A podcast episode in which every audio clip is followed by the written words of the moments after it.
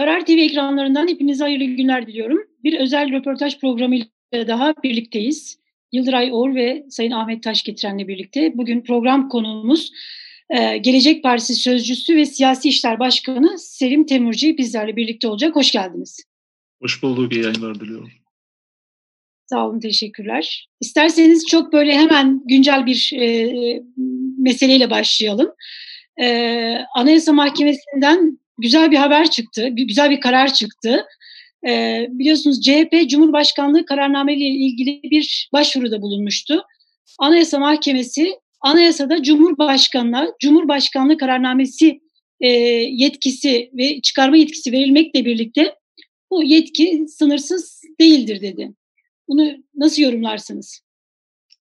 Yani uzun dönem sonra Türkiye'de özellikle Cumhurbaşkanlığı hükümet sistemine e, geçişten bu yana ülkede kuvvetler ayrılığının e, hala bir yerden e, sesinin çıktığını duymak doğrusu e, demokrasiye inanan herkesi mutlu etmiştir diye düşünüyorum. Tabii anayasamızda özellikle temel hak ve özgürlüklerle ilgili olarak, bireysel haklarla ilgili olarak Cumhurbaşkanlığı kararnamelerinin bu manada içeriği, kapsamı belirlidir. E, buralara e, dokunacak, zarar verecek bazı uygulamalarda Anayasa Mahkemesi'nin bunun e, önüne geçebilecek kararları daha önce olmuştu. E, daha önceki sistemde olmuştu. Şu an Anayasa Mahkemesi, anayasanın kendine vermiş olduğu yetkiyi tekrar e, ülkeyi yönetenlere hatırlatmış oluyor. Tabii hatırlatmış olduğu zaman dilimi itibariyle manidar. E, Anayasa Mahkememizin e, bu konuda verdiği e, kararın özellikle temel hak ve özgürlüklerle ilgili olarak e, önümüzdeki e, süreçte e, ülkemizde yaşanan hukuksuzlukların kararnameler yoluyla, Cumhurbaşkanlığı kararnameleri yoluyla e, birçok e, meselenin gündeme geldiği Türkiye'de e, bir ferahlık getireceğini ümit ederim. Şimdi Selim Bey, isterseniz artık siyasi alana geçelim. İstanbul evet. gibi e, yani Türkiye'nin e, manevi başkenti diyelim, bir büyük bir megapol. Yani AK Parti için de son derece önemli bir e, şehir, sembolik büyük değeri var. E, o ilde il başkanlığı yaptınız ve bugün e, o partinin dışındasınız. Yani o süreci bir e, bize anlatır mısınız? AK Parti'de bulunuşunuz, ayrılışınız. Yani o süreci e, ben kamuoyunun e, çok bildiği kanaatinde değilim. Yani o süreci bir AK Parti bünyesindeyken ve ayrılış süreci onu bizimle paylaşır mısınız? Ee, teşekkür ediyorum tabii böyle bir imkan, böyle bir soru. Ee, biz de kendimizi ifade etme e, imkanı buluyoruz. Doğrusu e, kişisel anlamda e, çocuk denecek yaştan itibaren siyasetin içindeyiz. Milli görüş geleneğinden gelen, e, bir e, siyasi çizgimiz var ve o çizginin bir devamı olarak da e, AK Parti siyaset yapmış olduk. Tabii AK Parti'deki siyasi serüvenimiz rahmetli Erbakan Hoca hayattayken ağırlıklı olarak genelde o yapı içerisindeki arkadaşlarla hukuk devam etti. Ve 2009 yılında benim AK Parti'ye girişim söz konusu oldu. 2009 e, yılından sonra 2012 yılında ilk kongre sonrası e, İstanbul'da e, AK Parti'nin yerel yönetimlerden sorumlu il başkan yardımcısı olarak görev yapmıştım. 2014 yılında Cumhurbaşkanlığı seçiminde Cumhurbaşkanımızın İstanbul'da program sorumlusuydum. Ve 2015 yılında da Şubat ayında da AK Parti İstanbul İl Başkanı olarak seçilmiştim.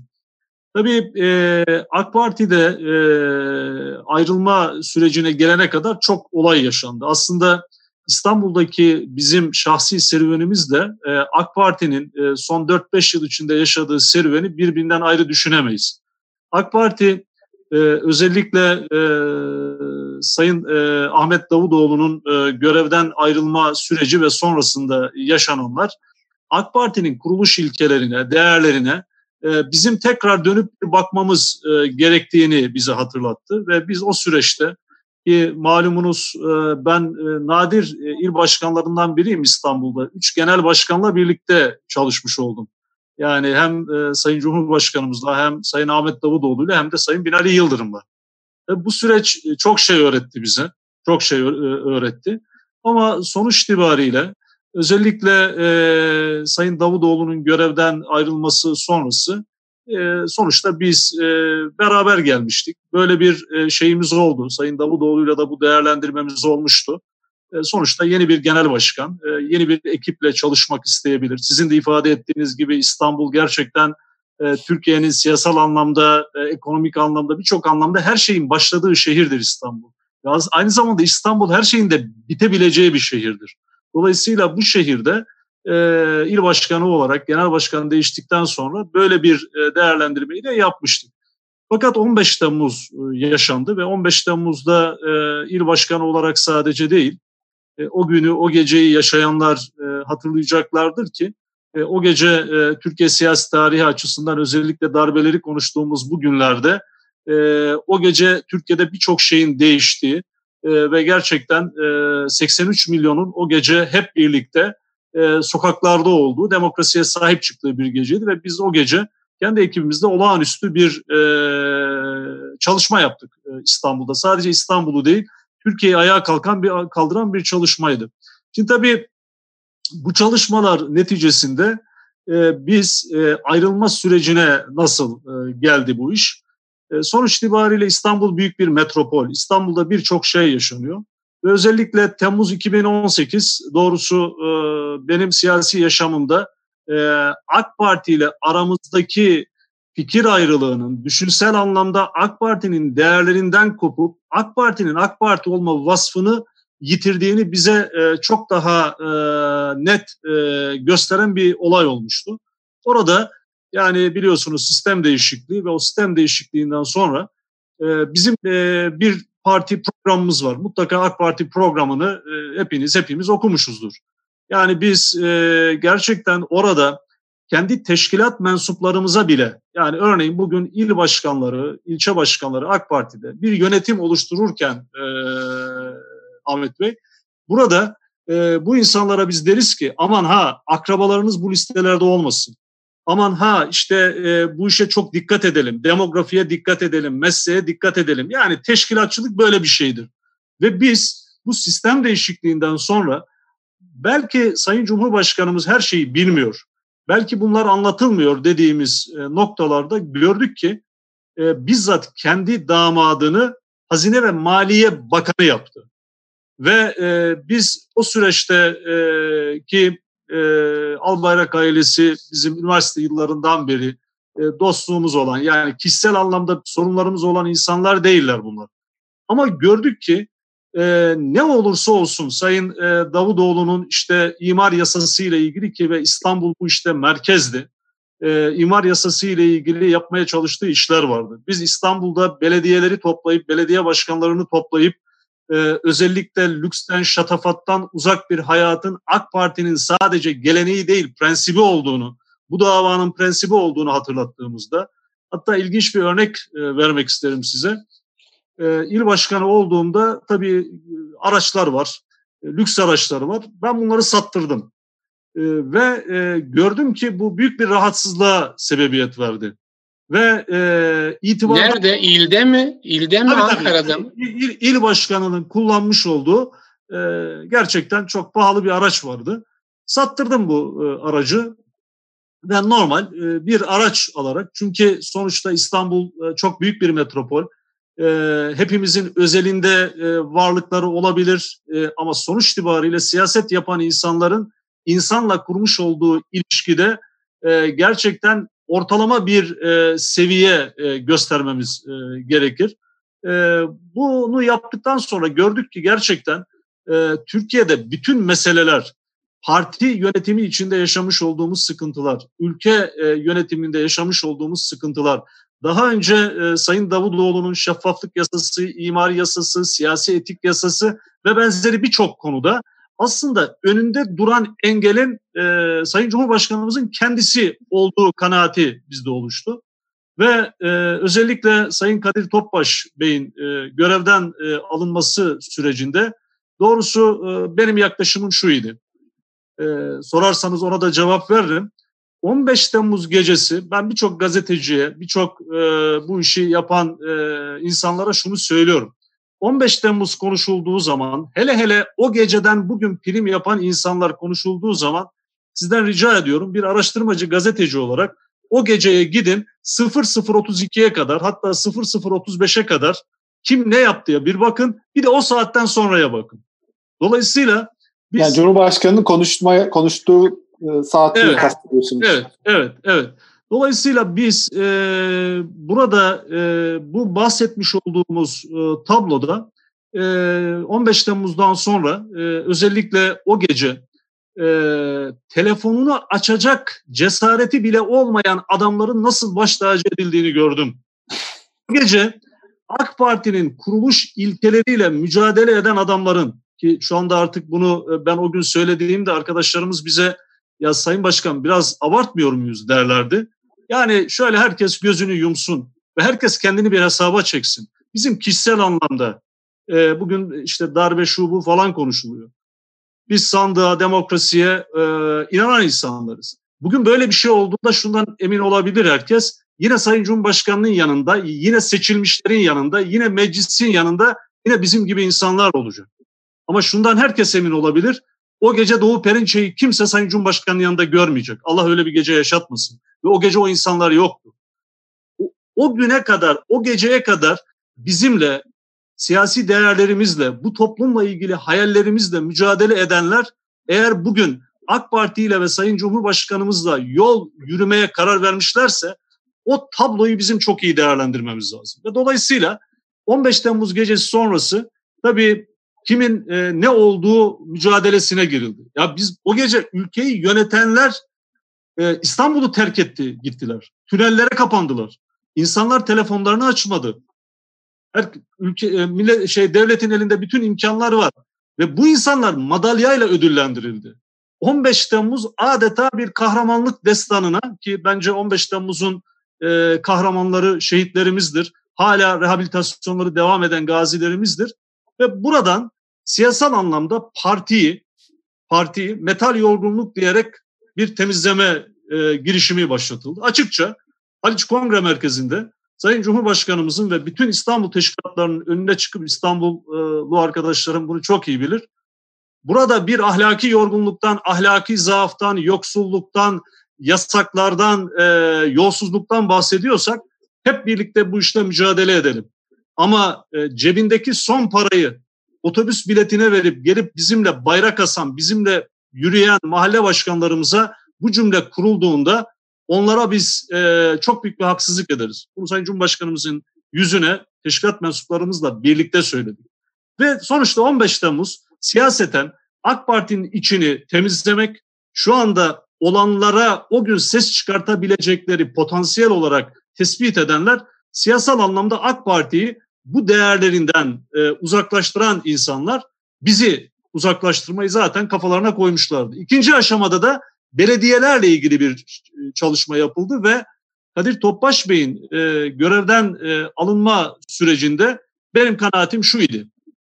İstanbul'u sorduğunuz için e, Ahmet Hocam bunu söylüyorum. Tabii tabii. Sonuç itibariyle bakın e, 1994'te Recep Tayyip Erdoğan için İstanbul Büyükşehir Belediye seçiminde o zaman Boğaziçi Üniversitesi'nde öğrenciydim ve e, harıl harıl e, burada ve Rize'de siyasi çalışmaların içinde bulunmuştum. Biz bu işin damarından gelen insanlarız. İstanbul bizim medeniyetimizin en önemli şehri. İstanbul olmazsa Türkiye'de hiçbir şey, İstanbul'da başarılı olmayan hiçbir yapı Türkiye'nin hiçbir yerinde başarılı olamaz. İstanbul bizim için bu kadar değerliydi. Ve bizim şeyimiz şuydu. Üç dönem İstanbul'da Büyükşehir Belediye Başkanlığı yapmış Kadir, Kadir Topbaş yanına nasıl e, Recep Tayyip Erdoğan 1994'te 40'lı yaşlarda çıkmışsa onun yanına genç bir arkadaşımızı ve koyalım. Ve bizim böyle hiçbir talebimiz yoktu. Ve biz Kadir Bey'le el ele, Kadir Bey'le el ele, İstanbul Beyefendisi biri, onunla birlikte, genç bir arkadaşımızla birlikte biz bu yola çıkalım. Doğrusunu söylemek gerekirse Sayın Cumhurbaşkanımız benim bu yaklaşımlarımdan dolayı bana teşekkür etmişti. Ama ne oldu? Bunlar görevden alındı. Ne oldu? Bunlar yani çok... metal yorgunluğuna nasıl karar verildi? Bakın bakın şöyle bir şey söyleyeyim. Ben İstanbul'da il başkanı iken il başkanı iken bütün bunlara evet diyen bir cumhurbaşkanımız şöyle bir yol izledi ve bu doğrusunu söylemek gerekirse biz onun için ölümü göze alan insanlardık. Bizim arkamızdan ilçe başkanlarımıza e, talimatlar vererek ki bize talimat verse sonuçta bir e, parti disiplini içerisinde biz kendi düşüncelerimizi ifade ettik. Ama gördük ki arkadan e, başka bir kardeşimizin ki o da çok değerli biri onun e, belediye başkanı olmasını istedi ve Kadir Bey görevden alınmış oldu. Sonuçta e, bu olay gerçekleştikten sonra eğer bir güven e, sorunu varsa doğrusu bütün bunları toparlayıp 15 Temmuz gecesini de e, bir yere yazarak e, AK Parti'nin özellikle biraz önce anlatmış olduğum o siyasi etik, şeffaflık yasası, imar yasası İstanbul için çok değerliydi. Bütün bunları masaya koyarak AK Parti'nin mevcut siyasi tablosuyla, mevcut ahlaki yapısıyla benim AK Parti'de siyaset e, artık yapamayacağımı ve bana müsaade e, etmesi gerektiğini söyledim ve Sayın Cumhurbaşkanımızdan helallik isteyerek e, böyle bir konuşmamız oldu. Peki. Ve yaklaşık e, 4-5 ay sonra da e, bir başka arkadaşımız yerimize e, atandı ve o şekilde ben ayrılmış oldum. Dolayısıyla ben bir e, AK Parti'deki yani bu yozlaşmayı, bu çürümeyi, AK Parti olma vasfını kaybeden, adı dava olan bu siyasi hareketin rotadan çıktığını görerek bir tepki koyarak ve müsaade isteyerek görevden ayrılmış. Şimdi e, e, bu 15 Temmuz e, çok meselesinden... girdik. Evet, yok, çok güzel. Ben de güzel, en güzel. çok e, sizinle konuşmak istediğim şeylerden biri buydu. Yani siz çünkü e, yani hangi siyasi karar verirseniz verin bundan sonra siyasette geleceğiniz ne olacaksa o, olacak. Fakat e, tarihe siz 15 e, Temmuz gecesi e, Cumhurbaşkanı'nın yanında hava, havalimanında işte beyaz gömleğinizle otururken ki o fotoğrafınızda girdiniz. Herhalde o fotoğraflarda sizi çıkarmazlar ileride. E, Şu an çıkartıyorlar Yıldır abi. Yani Bakın çok... şöyle bir şöyle bir şöyle bir şey söyleyeyim lütfen unutmayın. O gece yani buraya çok girmek istemezdim ama Ahmet hocamın bende e, şeyi çok büyük. E, gerçekten değeri çok büyük. E, o da merak etmiş herhalde ki sordu. Bakın, Tabii ki.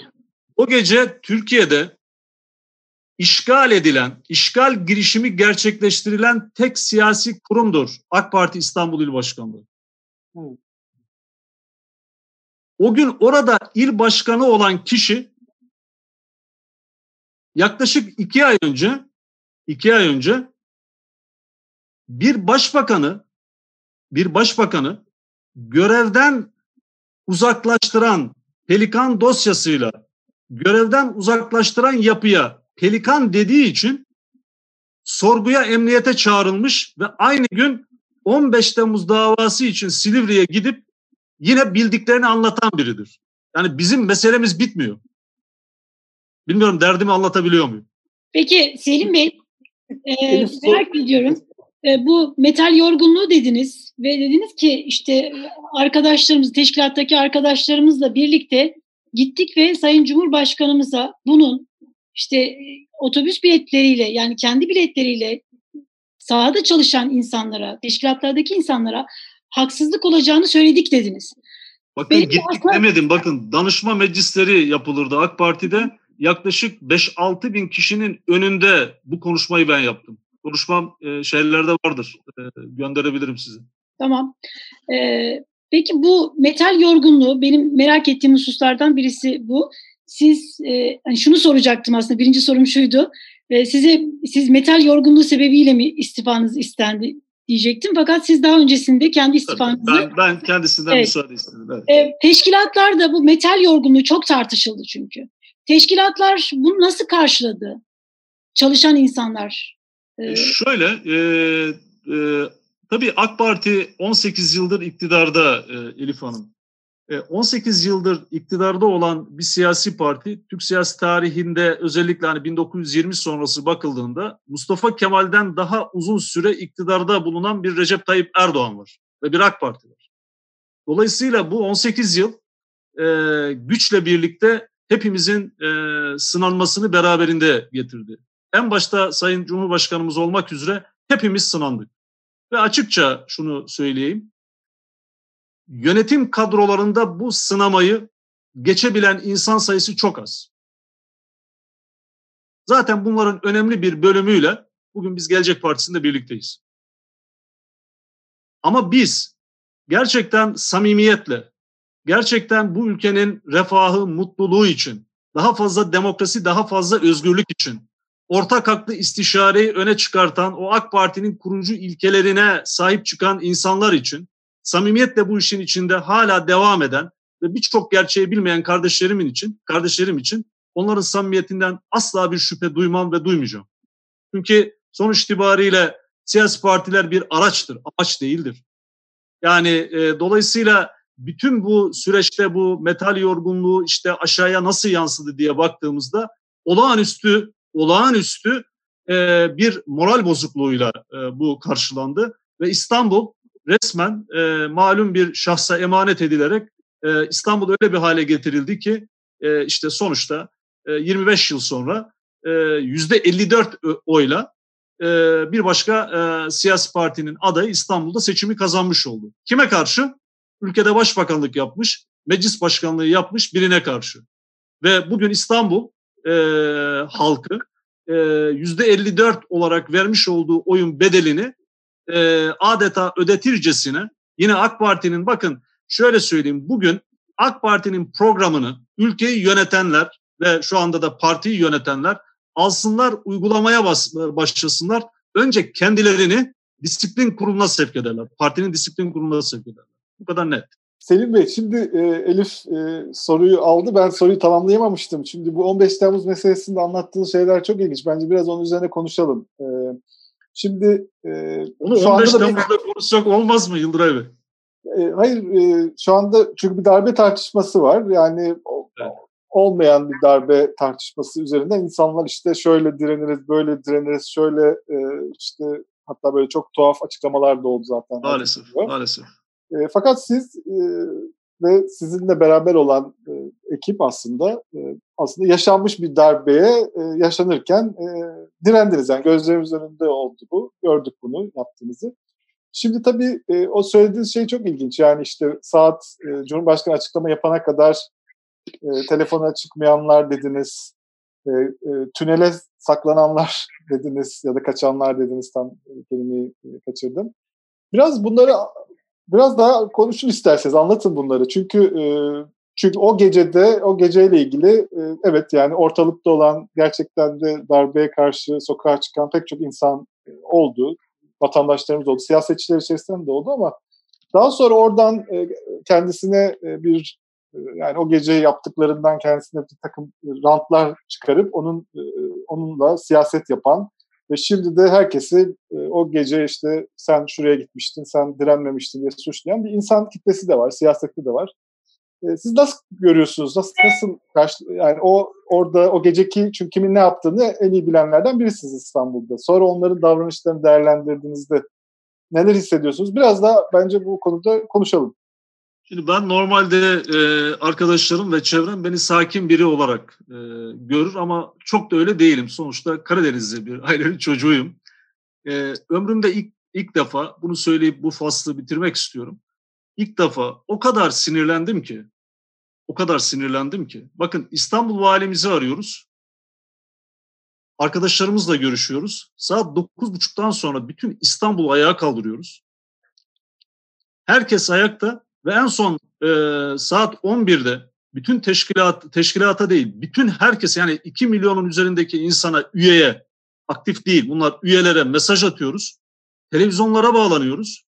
Ve biz telefonlarımıza çıkan Sayın Cumhurbaşkanımızın iki özel kalemi, Sayın Ahmet Davutoğlu, Kadir Topbaş'la yurt dışından görüşüyoruz.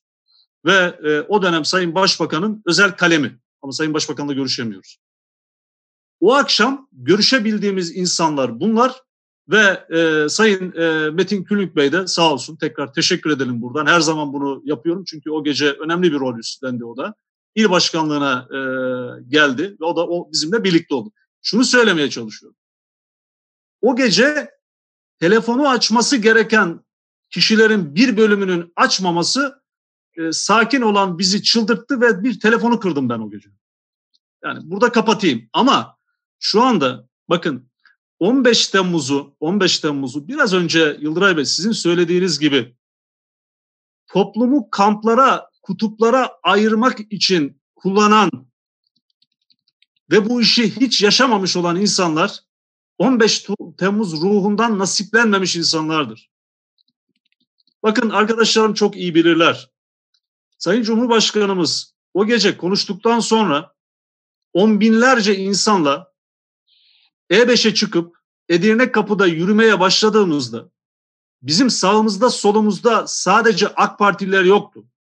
Ben bunu AK Parti İstanbul İl Başkanı olduğum dönemde de söyledim. O dönem Cumhuriyet Halk Partisi'nin il başkanını, Milliyetçi Hareket Partisi'nin il başkanını, Saadet Partisi'nin il başkanını, Büyük Birlik Partisi'nin il başkanını, birçok il başkanımızı o gece arayıp sokağa davet eden kişi benim. O gece Türkiye'de ilk defa belki duyacaksınız İstanbul müftüsünü arayarak demokrasi elden gidiyor, ülkemiz işgal edilecek. Böyle zamanlarda bizim mutlaka salah okumamız lazım, ezanlar okumamız lazım diyerek o dönem e, e, il müftümüz Rahmi Yarar Bey'i yine hürmetle analım. O dönem arayan kişi biziz. Yani şunu anlatmaya çalışıyorum. Bütün bu çalışmalar bir siyasi partinin merkezinden yönlendirilmiş olsa da o kadar güzel bir atmosfer vardı ki biz o gecenin sabahında o gecenin sabahında bir parti mensubu olarak değil, bir kurtuluş savaşından çıkmış ve ülkeyi kurtarmış bir millettik. Şu anda biraz önce sizin o söylediklerinizi ifade edenler hem 15 Temmuz ruhunu hem o 7 Ağustos ruhunu anlayamamış. Bakın ben birçok yerde söyledim. O gece E5'te yürürken yanıma gelen bir hanımefendinin başkan ben size hiç oy vermedim ve vermeyeceğim. Ama bu gece başka bir gece. Çocuğuyla birlikte benim yanımda yürüdü. Şimdi dolayısıyla biraz önce e, yani darbe konuşuluyor dediniz. Ben böyle bir şeyin bu ülkede ki Sayın Cumhurbaşkanımızın 15 Temmuz'dan sonra Türkiye'de darbeler dönemi bitmiştir diye birçok yerde yapmış olduğu konuşma var. Bunlar gizli saklı şeyler değil. Dolayısıyla ülkenin Cumhurbaşkanı aynı zamanda ülkenin başkomutanıdır. Biz 15 Temmuz ruhunu yaşatabilseydik bugün Türkiye'de toplum ortadan ikiye bölünmemiş olurdu. Canımızla uğraştığımız böyle bir zaman diliminde bile toplumu ayrıştırmanın, kamplaştırmanın peşinde olanların 15 Temmuz'u kullanmaları şehitlerimizin aziz, aziz hatırasına büyük bir saygısızlıktır ve ben bunu asla kabul etmiyorum. Selim Bey, sizinle herhalde 15 Temmuz gecesini konuşsak bu program e, yetmeyebilir. Hocam çıkmaya çalışıyorum orada. Şimdi orada benim aklıma bir şey geliyor. Sayın Cumhurbaşkanı o gece darbeyi eniştesinden öğrenmiş olabilir mi? Bu konuda e, şöyle tabii.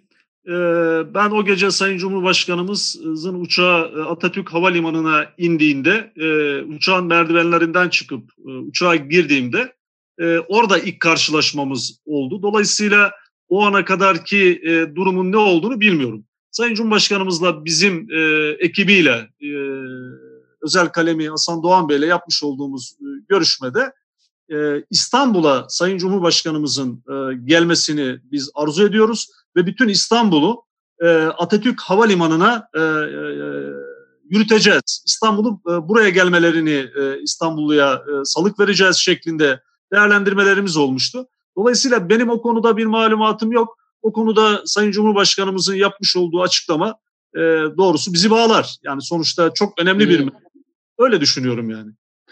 Ben bir de bu e, istifa e, ve e, şeyle Sayın Cumhurbaşkanı'na sunduğunuzda yani kal Selim yani sen önemli işler yaptın İstanbul'da ya sana ihtiyacımız var falan böyle bir şey olmadı mı?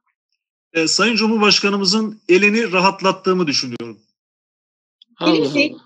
Ee, Selim Bey şunu merak ediyorum. Siz e, e, yani birazcık açın açsa e, Elif Hanım. Olur tabii. E, Selim Bey yani elini rahatlattığınız yani böyle bir şeyi istiyordu, bekliyordu ama dile getiremiyordu gibi anlıyorum. Ee, şöyle e, sonuç itibariyle e, değerli Ahmet Hocam e, bizi İstanbul'da tanıyan arkadaşlarımız bilir ki biz ahlaksızlığa, hukuksuzluğa, yolsuzluğa, e, her türlü yanlışın karşısında duran ve bunu çekinmeden söyleyebilen insanlardık.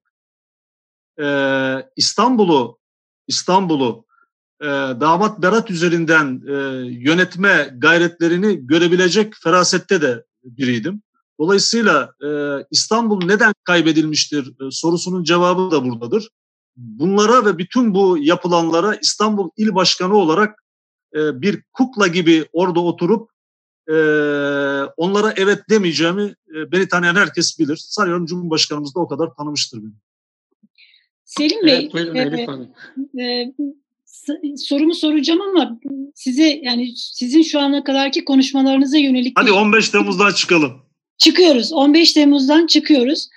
Ee, şimdi siz e, AK Parti'den ayrıldınız ve yeni bir partinin içerisindesiniz. E, partinize yönelik eleştiri değil bu ama sizi biraz böyle hani e, hadiselerin adını koyarken birazcık daha mahcup görüyorum. Daha hani net mesela. Gerçi biraz önce e, Berat Bey'in ismini zikrettiniz ama tam tersine çok mesela, net yani, yani yok, çok net böyle, yani. Hayır, net değil. Elif Hanım haksızlık yapmayın. yok yok. Elif Hanım, Şöyle, Elif, Hanım, Elif Hanım'ı ben e, tanıyorum. Tünele kim saklandı? İstanbul kime teslim edildi? Bunun gibi. Yani net derken yani bir haksızlık yapmak istemem elbette. Ve bir şey daha. Şimdi siz ayrıldınız. Mesela Sayın Cumhurbaşkanım diyorsunuz. Hala hani AK Parti'nin içinde gibi bir, bir üslup var. Ee, Şöyle söyleyeyim e, Elif Hanım çok basit bir şey. Yani bugün e, milletin oyuyla bizi belki e, diğer e, birçok siyasi yapıdan ayıran e, temel kriter budur. Milletin oyuyla seçilmiş ve hepimizin birliğini, beraberliğini temsil eden bir makamdır e, Cumhurbaşkanlığı makamı. Bizim o makama saygımız var. Sayın Cumhurbaşkanımıza da saygımız var. Bizim kişisel bir kinimiz, nefretimiz, öfkemiz yok. Biz dikkat ederseniz seçilmiş ve milletin seçmiş olduğu bir makama ve bir şahsa olan saygının ifadesidir bu. Bu sizin de cumhurbaşkanınızdır, benim de cumhurbaşkanım. Başkanım. Ama bu şu anlama gelmez. Yapılan hukuksuzlukları, adaletsizlikleri.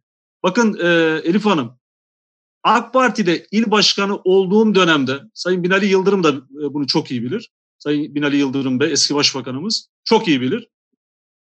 FETÖ ile mücadelede bakanlıkların kişi sayısı yarıştırdığı bir dönemde AK Parti çatısı altında ayağa kalkıp bunun burada hukuka riayet etmemiz lazım.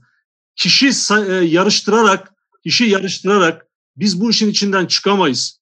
Gerçekten yanlışı kim yaptıysa diye e, cümleler kurabilen biriyim. Dolayısıyla e, sizin belki Türkiye'de konuşabileceğiniz en net insanlardan biri olduğumu düşünüyorum. Yok ben biliyorum sizi. yanımız vardır ama bu konuda çok netim yani hiç merak etmeyin.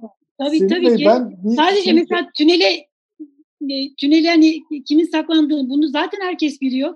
Bunun hani belki ismini zikretmek e, daha isimli konuşmak daha doğru olur. Elif Hanım e, korku e, korku e, Rabbimizin e, bize vermiş olduğu bir duygudur. Kimsenin e, o gece kendi hayatını korumak için e, bir yerlere sığınmasını ben eleştirmem. Ama ülkeyi yönetenlerin ülkeyi yönetenlerin kaçma hakkı yok. Ve daha önemli bir şey söyleyeyim. Az önce e, Yıldıray Bey e, güzel ifade etti. Niye o gece işgal edilen bir siyasi kurumun il başkanı olarak hiçbir yerde bakın böyle bir şeyi arkadaşlarım için istiyorum. Kendi elimle partiye o, o anda AK Parti üye yapmış olduğum insanları toprağa vermiş bir insan olarak bunu söyleme hakkım var. Niye bu iş öyle bir hale getirildi ki her şeyi unuttuk, her şeyi unuttuk. 15 Temmuz'dan kahramanlar yaratmaya çalışıyoruz. Ben buna isyan ediyorum. Yoksa e, İstanbul'da da oldu, Türkiye'nin birçok yerinde de oldu. E, bu insanlar maalesef telefonlarını açmayan, kaçıp bir yere saklanan, bunlar oldu, yaşandı. Ama bunlar yaşandıktan sonra bundan bizim bir ders çıkartmamız lazım. Evet, e, Yıldıraycığım şey buyur. E, şimdi tabii ki güçlü bir iktidar partisinden e, ayrılmak e, kolay değil. E, büyük bir risk bu. E, sadece e, iktidardan gelebilecek e, riskler değil, aynı zamanda e, bir toplumsal bir toplum içinde yaşıyorsunuz, muhafazakar bir toplum içinde yaşıyorsunuz. Orada da oradan da tepkiler, e, tepkileri göğüslemek gerekiyor gerekiyordur herhalde. E, işte ihanet suçlamaları, işte dava satma suçlamaları pek çok şeyi herhalde işitiyorsunuzdur.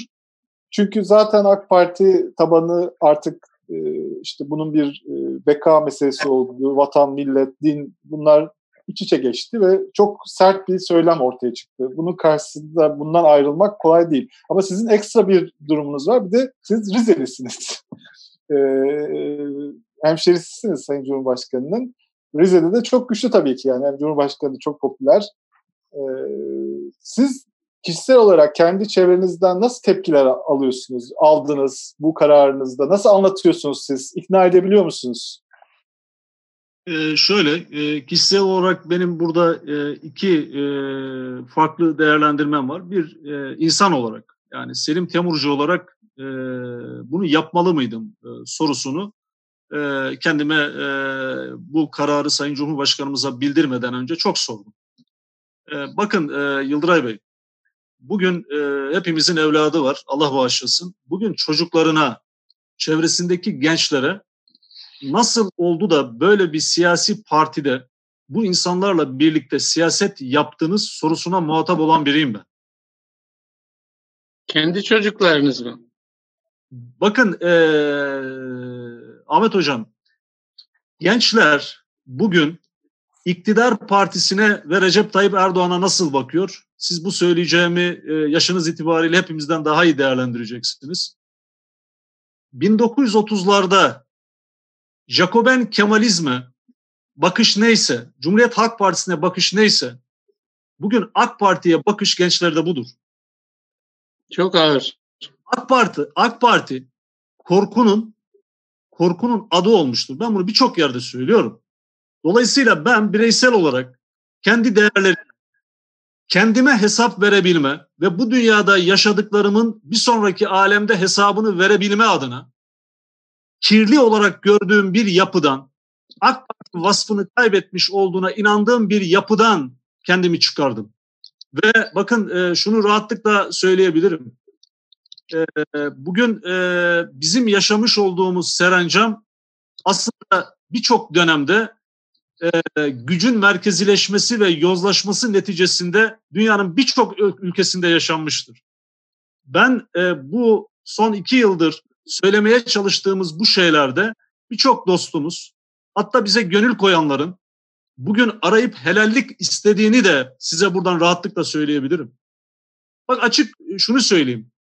Bizim e, AK Parti'de birlikte siyaset yaptığımız başta Sayın Cumhurbaşkanımız olmak üzere hakikaten bugün bir geriye dönüş olsa yani 2001'de 14 Ağustos'unda Sayın Cumhurbaşkanımızın hiçbir şey eskisi gibi olmayacak şeklinde yapmış olduğu konuşmayı önümüze alalım ve diyelim ki Türkiye'de 20 yıl sonra 20 yıl sonra bugün 28 Şubat'tan daha ağır şartlarda insanlar büyük bir korku yaşıyorsa bakın 28 Şubat şartlarında ben öğrenciydim. Üniversitede başörtüsü zulmüyle ilgili olarak neler yaşadığımı, hangi olaylara katıldığımı beni bilenler bilir.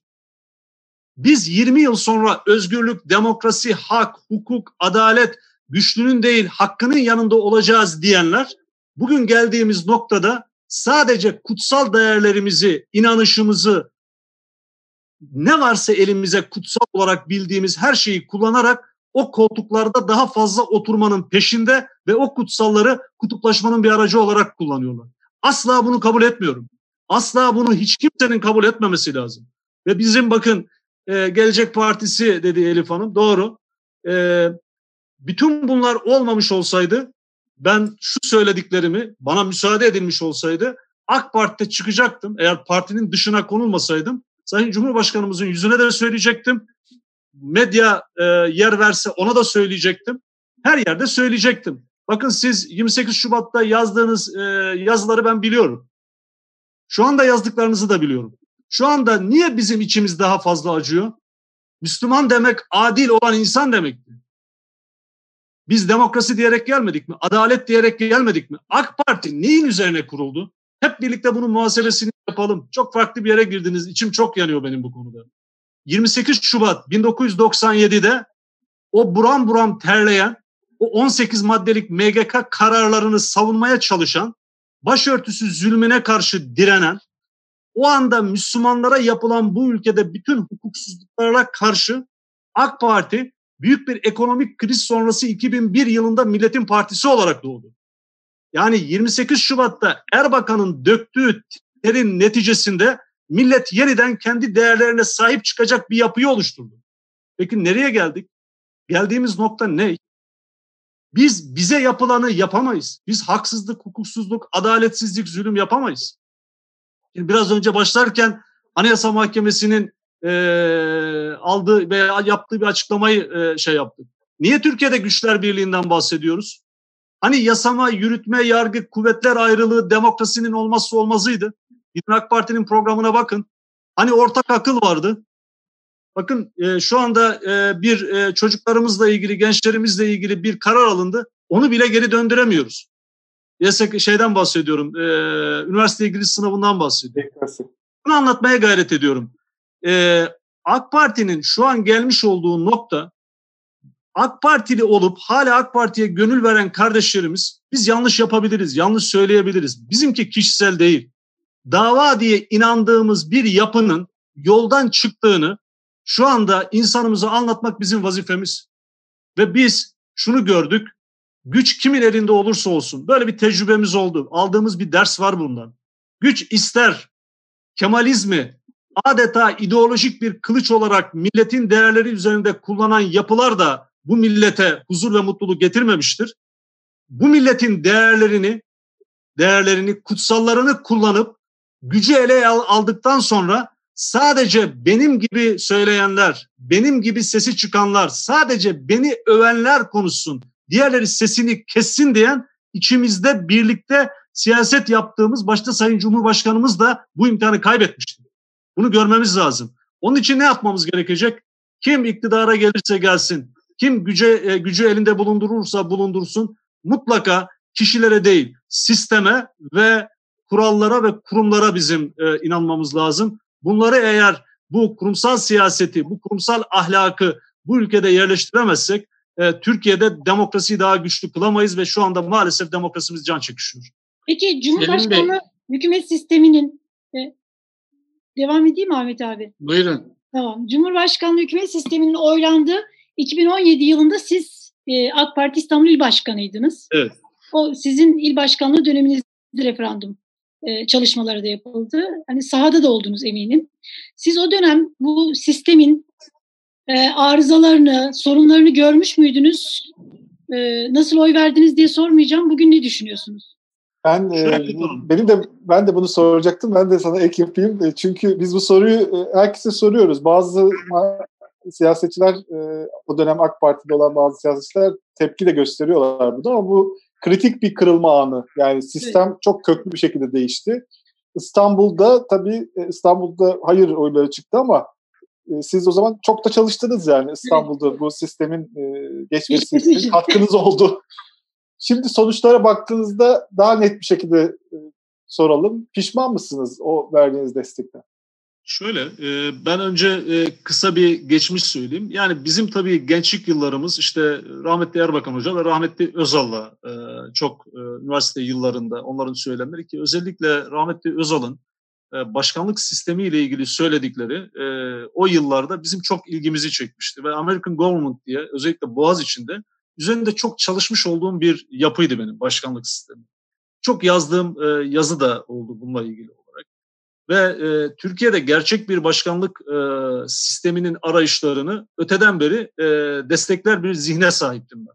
Bir kere bunu hani şey olarak koyalım. Yani bu AK Parti'den bağımsız Selim Temurcu olarak başkanlık sistemiyle ilgili olarak pozitif bir bakış açım vardı benim. Ee, burada belki e, rahmetli Özal'ın da çok büyük katkısı olmuştu. Ama bu, bu öyle bir başkanlık şimdi, olmadığı belliydi o günlerde. Şimdi şöyle, e, bu iş e, gündeme geldiğinde e, yine o dönem parti içinde hani yaptığımız tartışmalarda e, benim hep kullandığım bir cümle vardı. E, kesin bir e, kuvvetler ayrılığı e, geliyor. Yani benim üzerinde durmuş olduğum en temel e, mesele bu idi. ve bir de e, dar bölge e, seçim sisteminin e, geleceğine dair e, kendi içimizde yapmış olduğumuz konuşmalar vardı. Hatta daha ileri giderek bir şey söyleyeyim. Evet platformu diye bir platform kurulmuştu. O platformu kuran da benim. Yani o platformu bütün Türkiye'de e, kurulmasına sebep olan da benim. Ama bir başka bir şey daha var. E, bunu da söyleyeyim. Mesela yine o günlerde e, bana sorulduğunda e, birçok yerde bunu ifade etmişim. E, siyasi parti olarak yani böyle bir modelde Sayın Cumhurbaşkanı'nın partimizin üyesi olacağını ama anayasamıza göre anayasamıza göre Cumhurbaşkanı birliği temsil ediyor. Birliği temsil ediyor ve tarafsız olmak zorunda.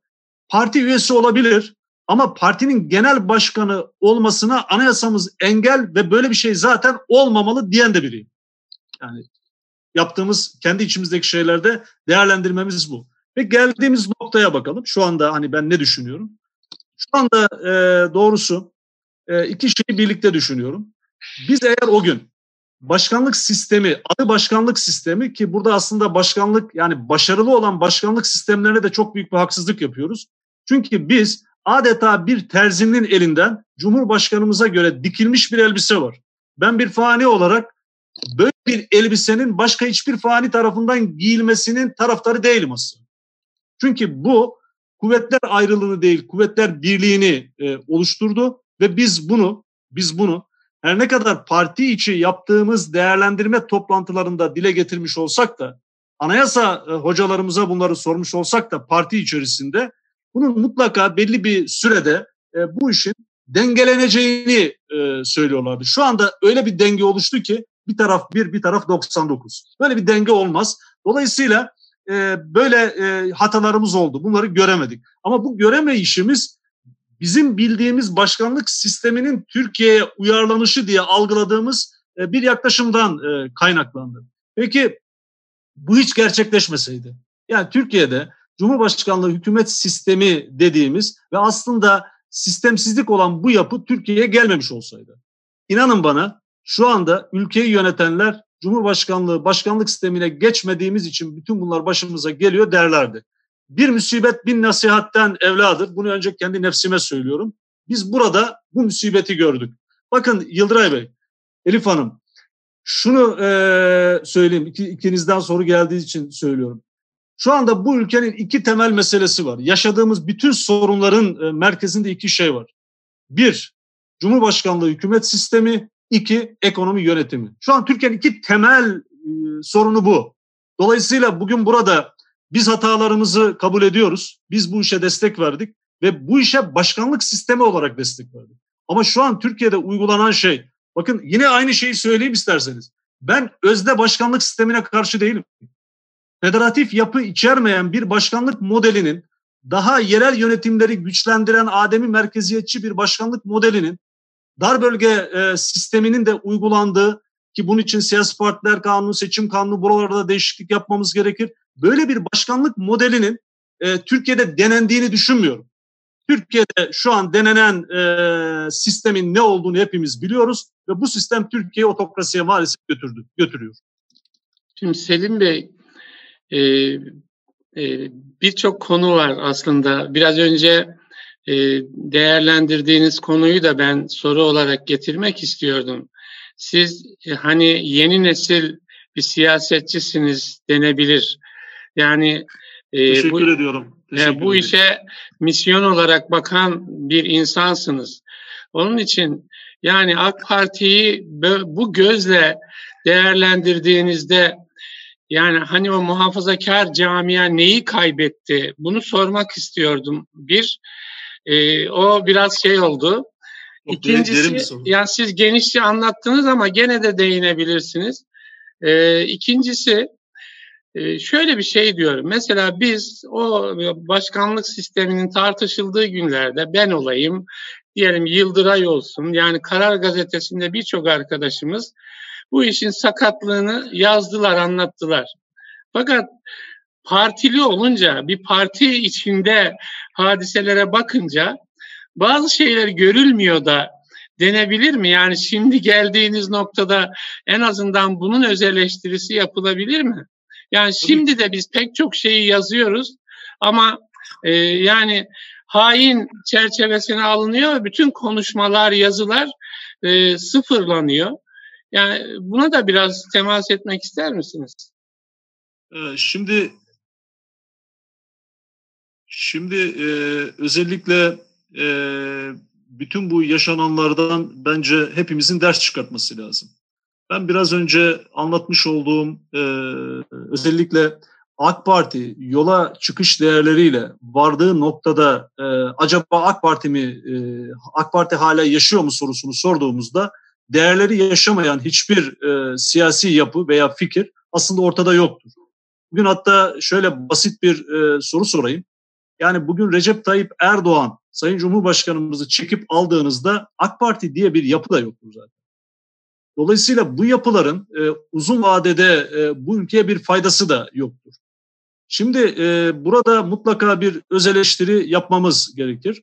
E, doğrusu benim burada e, yapmış olduğum eleştiriyi e, biraz daha genelleyerek biz parti olarak bu metaforu çok kullanıyoruz e, malumunuz. Mahallelerimizden çıkmalıyız diyoruz. Niye? Çünkü ben e, 28 Şubat yıllarında o günlerde yaşamış olduğum sıkıntıların daha büyüğünü daha sonra şu günlerde daha farklı bir biçimde bizim dediğimiz insanların yaşattığı bir zaman diliminde yaşıyorum. Dolayısıyla e, burada e, biraz önce söylemiş olduğum gücün kontrolü için bizim bir bakış açısına ihtiyacımız var. Birincisi bu. İkincisi e, bunu daha değerli buluyorum. E, biz Türkiye'de siyaset yapan insanların kutsallarımız, değerlerimiz üzerinden siyaset yapma dönemini kapatmalıyız. Yani ben e, İmam Hatip mezunu bir kardeşinizim. Kur'an kursunda hafızlık yaptım. E, bu benim için beni yetiştiren aile ve benim değerlerimin neticesinde yaptığım bir şeydir. Ama bu benim çok doğru bir insan olduğum anlamına gelmez. Benim nasıl bir insan olduğum ben iş üzerinde insanlarla olan ilişkimde ancak e, ben değerlendirilebilirim. E, buradan hareketle şimdi e, yeni dönemde yeni siyaset dediniz. Ben bunu çok değerli buluyorum. Yeni siyasetin eski e, dilden uzaklaşması lazım. Zaten o dilden uzaklaşmayalım diye suni gündemlerle Türkiye'nin gündemi meşgul ediliyor. Türkiye'nin kamplara, kutuplaşmaya tekrar itilmek isteniyor. Ne yapmamız gerekiyor? Ee, biz bunu doğrusu kendi e, parti programımıza ve tüzüğümüze de yerleştirdik. 83 milyon vatandaşımızı 83 milyon vatandaşımızı biz yeni kurduğumuz Gelecek Partimizin doğal üyesi olarak kabul ediyoruz. Ve kurucular kurulumuzu da buna göre belirlemiş olduk. Her dinden, her etnisiteden insanın olduğu bir yapı. Dolayısıyla burada öğrendiğimiz şey şu, Bence bunu hep birlikte yeniden masaya yatırıp çok tartışmalıyız. Hata, yanlış, zulüm, adaletsizlik kimden gelirse gelsin biz ondan olamayız. Biz fikrine karşı olabiliriz. Biz davranışına karşı olabiliriz. Ama onun söz söyleme hakkını e, en az onun kadar e, savunmalıyız. Dolayısıyla yeni dönemde bence öğrendiğimiz e, en iyi şey e, kendi mahallelerimizden çıkıp birbirimizi anlayacağımız bir dil kullanmamız lazım. Onun için ötekileştirmememiz gerekiyor. Ötekileştirerek, toplumu kamplara bölerek siyaset dönemini eğer bitiremezsek, bakın çok net bir şey söyleyeyim. Şu anda ucundan hala tuttuğumuz demokrasiyi elimizden kaçıracağız. Selim Bey, e, şimdi İbrahim Uslu e, Türkiye'de yeni bir seçmen kitlesinin oluştuğunu söylüyor. Uzunca zamandır bunu dillendiriyor, anlatıyor da e, beyaz sağ muhafazakar bir seçmen kitlesi var diyor. Bunlar eğitimli, şehirli ve muhafazakar. Yani işte e, e, anne baba 28 Şubat'ı ya da ideolojik böyle hani şeylerle düşünüp oyunu verirken bu kitle bunları baza almıyor. Daha hani dünyaya entegre olmuş durumda. O ideolojik kalıpların içerisinde kendisini sınırlandırmıyor. E, hukuk, demokrasi, gelişmişlik dendiği zaman ya da çağdaşlaşma dendiği zaman bunu işte daha evrensel değerlerle e, hani görüyor, gö, görüyor ve değerlendiriyor. E, siz bu kitleye ulaşabilecek misiniz? Yani e, AK Parti'nin işi zor. Yani bu kitleye hitap edemiyor, ulaşamıyor. Ama en nihayetinde siz de AK Parti içerisinden ayrılıp kurulan bir partisiniz. E, işiniz zor olacak mı? Buraya nasıl ulaşacaksınız? Ya İbrahim Uslu'nun şöyle bir tespiti var. Yeni partiler de buraya ulaşamayacaklar, ulaşmakta zorlanacaklar dediği için bunu sormak istiyorum ben. E, doğrusu zorluklarımız var. Ee, İbrahim katılıyorum. Ee, burada e, yeni dönem ki parti içerisinde şu anda korona sonrası ekonomiyi konuşuyorsak, korona sonrası küresel ilişkileri e, birçok konuyu konuşuyorsak, sağlığı konuşuyorsak, korona sonrası siyaseti de e, mutlaka konuşacağız ve siyasette de bir takım e, yeni durumlar ortaya çıkacak. Bu yeni durumlarda bence e, bir e, gençler, iki kadınlar e, çok fazla önde olacaklar. E, benim kişisel kanaatim bu. E, burada e, sizin söylemiş olduğunuz, kurmuş olduğunuz ilk cümleyle ilgili bir açıklama yapayım. Şimdi hani içimizi yakan şeyler diyoruz ya. Niçin bizim gençlerimiz, bizim gençlerimiz bizim değerlerimizi, özellikle inanç değerlerimizi bugün sorgulamaya başladılar? Niye bu toplumda şu an yapılan birçok araştırmada deizm denilen illetin arttığını görüyoruz? Niçin? Ben e, doğrusu kişisel olarak, kişisel olarak bütün haklarımızı e, herkese helal edebiliriz. Ama ben AK Parti idare edenlerin, ülkeyi yönetenlerin bizim değerlerimizi değersizleştirdiklerine artık inanıyorum ve değerlere yapmış oldukları e, bir takım e, uygulamalarla e, birlikte toplum şunu e, özellikle gençlerimiz şunu söylüyor. Bakın birçok üniversite gencimizde bir araya ben geliyorum. E, bu teknolojik imkanlar da bu anlamda e, bu yeni dönemin bize en büyük katkısı oldu. Çok Zoom toplantısıyla sohbetlerimiz oluyor. Genel başkanımız da bunları gerçekleştiriyor. Meseleye şöyle bakıyor gençler. Din, ahlak dediniz, Kur'an dediniz, bayrak dediniz, o meşhur Rabia'yı dediniz. Ama ortada öyle bir şey getirdiniz ki ne kadar e, güzel şey söyledinizse bunun tam tersini yaptınız. Dolayısıyla bunu söyleyen insanların yaptıklarına baktıklarında bu dili kullanan siyasetçilerden ve insanlardan uzaklaşan bir genç kitle geliyor. Hiçbir siyasi hareket bakın ben İmam Hatip yılları da dahil olmak üzere her türlü mücadelenin içinde bulmuş biriyim. Ben dinime, ben bu ülkenin kutsallarına, bayrağına, ezanına, devletime, milletime küfredenle her anda her yerde mücadele ederim. Bakın şu an bu ülkede, bu ülkede biraz önce de ifade ettim. Bunu mutlaka Sayın Cumhurbaşkanımızın görmesini bu mübarek günlerde dua ediyorum. Biz kimsenin kötülüğünü istemeyiz. Niye bu ülkenin Cumhurbaşkanı bu ülkeye hizmet etmiş herkese herkesi değerli biz buluruz. Ama sonuçta ben bir alimin e, torunuyum. Benim dedem köyünde Kur'an okurken elinden Kur'an sayfaları alınıp alınıp tutuklanıp götürülecekken muhtar Kur'an sayfalarını o 1930'lu 40'lı yıllarda yanan bir sobanın içine atıp dedemi kurtarmış. Ben bu hikayeleri büyü, e, dinleyerek büyümüş biriyim. O dönem milli şefi ve o uygulamaları eleştiren insanlar bugün maalesef bizim gençliğimizin gözünde milli reise dönüştüler.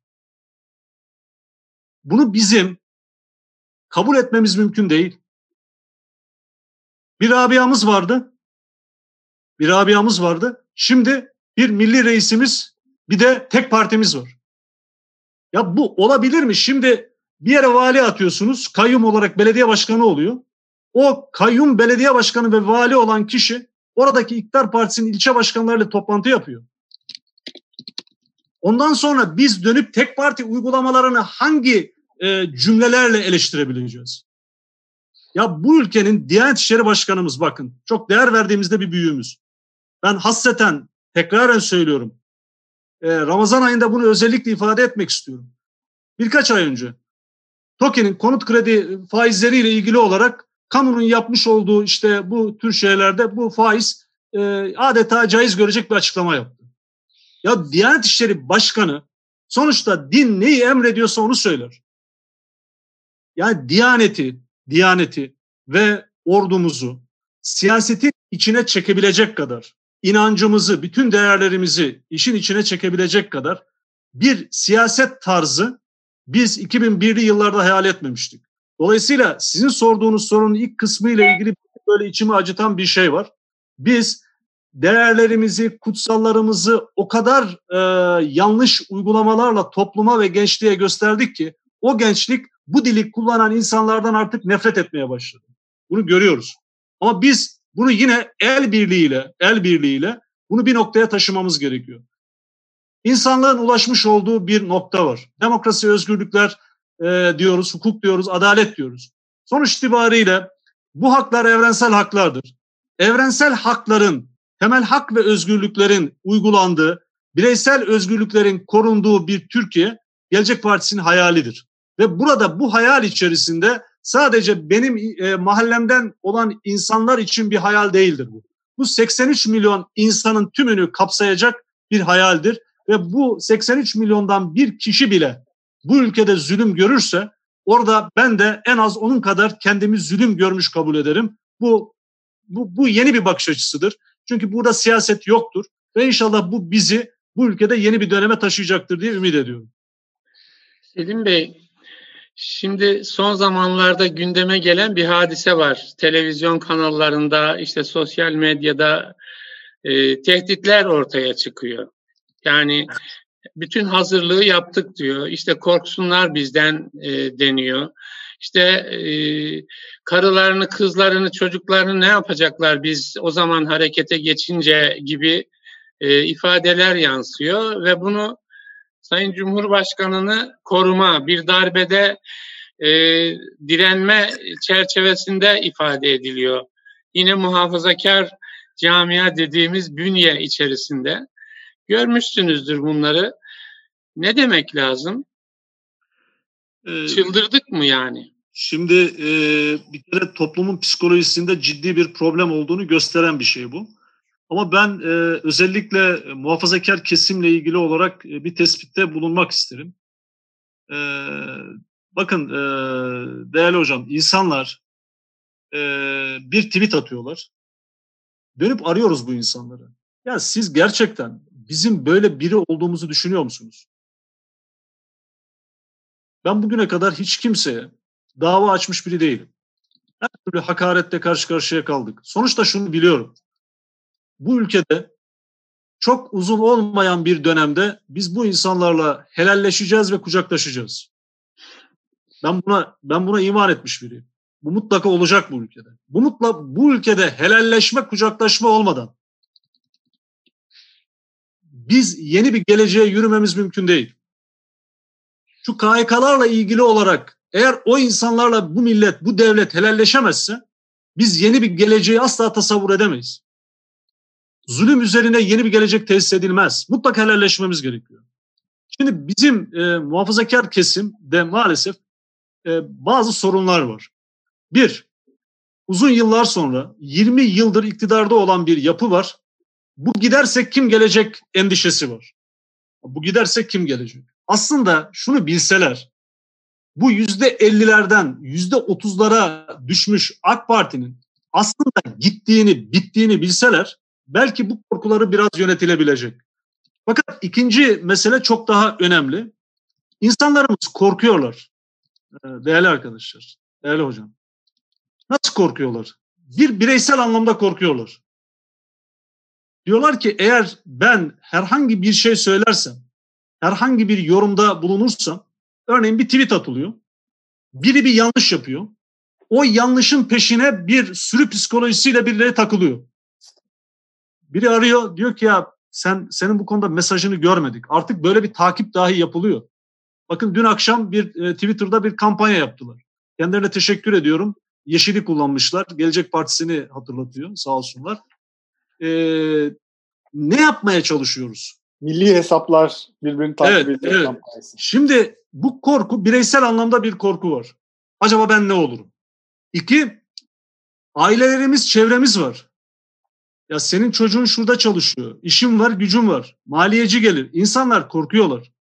Ve genel olarak da maalesef bu bence korkunun en adisidir. İnsanlar bu geçen süre içerisinde çok e, bir azınlıktır bu, çoğunluk değildir. Menfaatleri var. Menfaatlerinin e, ellerinden e, alınmasına veya menfaatlerinin bitmesinden dolayı bir korku yaşıyorlar. Ve bunlar bence en tehlike, tehlikeli olanları. Dolayısıyla insanlar korkuyorlar. Orada atılan tweetlerde ya düşünün bir partinin ilçe başkan yardımcısı kurşunları bir kavanozun içine koyup bunun e, adeta sunumunu yapabilir mi? Şimdi e, sonuçta siz de o televizyonlarda e, bulundunuz, o e, kurumların içerisinde görev aldınız. Çok daha iyi bilirsiniz. Ya bir Müslüman bir Ramazan-ı Şerif ayında ve utanıyorum yani gerçekten yani sonuçta biz insanların giyimiyle, kuşamıyla ilgilenmeyiz. O onların özgürlük alanıdır. O saygıyı hep birlikte birbirine göstermemiz lazım. Ama sonuçta başörtülü bir hanımefendinin söylediklerinden yola çıkarak bu tartışma Türkiye'de yürüyor. Ve onun karşısında oturan sunucunun da, moderatörün de söylediği cümleyi duyunca yani artık tuz kokmuş ne, neden bahsedelim diyoruz. Şimdi bizim burada, bizim burada aklımızı başımıza e, toplamamız gerekiyor. Ama şu soruyu da e, doğrusu sormamız gerekiyor. Toplum bu hale nasıl geldi? Evet bunu sormak lazım. Toplum bu hale nasıl geldi? Siz eğer bakın şu anda bu ülkede yaşamış olduğumuz sorunlar iki yere havale ediliyor. Eğer içeride bir farklı ses varsa, bir muhalefet varsa, bu siyaset, STK, medya önemli değil. Bir farklı ses varsa bunlar ya çetedir, ya virüstür, ya haindir. Eğer dışarıda bir şey söyleyeceksek onlar da dış güçlerdir. Orada da beka problemi vardır. Şimdi korkutarak, korku sadece bireylerde değil, toplumda değil, korku ülkeyi yönetenlerde de. Peki onların korkusu ne? Onlar oturdukları koltuktan asla kalkmak istemiyorlar ve kalkmamak için toplumun bütün değerlerini, bütün değerlerini suistimal ederek, toplumu kutuplaştırarak, kamplara bölerek bu ülkede daha fazla o koltukta oturabileceklerini düşünüyorlar. Bu ülkeye yapılabilecek bundan daha büyük bir kötülük yoktur. Onun için yani birlik ve beraberlikten bahsettikten sonra eğer bu ülkede bakın ben e, bura anayasal anlamda da burada çok ciddi bir sorun var. Anayasa Mahkemesi'nden bahsettik. Ben Sayın Cumhurbaşkanımızın şu anda hem parti başkanı hem partinin genel başkanı hem ülkenin cumhurbaşkanı olmasının Türkiye Cumhuriyeti Devleti'ne ve bu millete bundan daha büyük bir kötülük olmaz. Siz böyle bir ortamda, böyle bir ortamda sağlıkta kurtuluş savaşı veriyoruz dedik.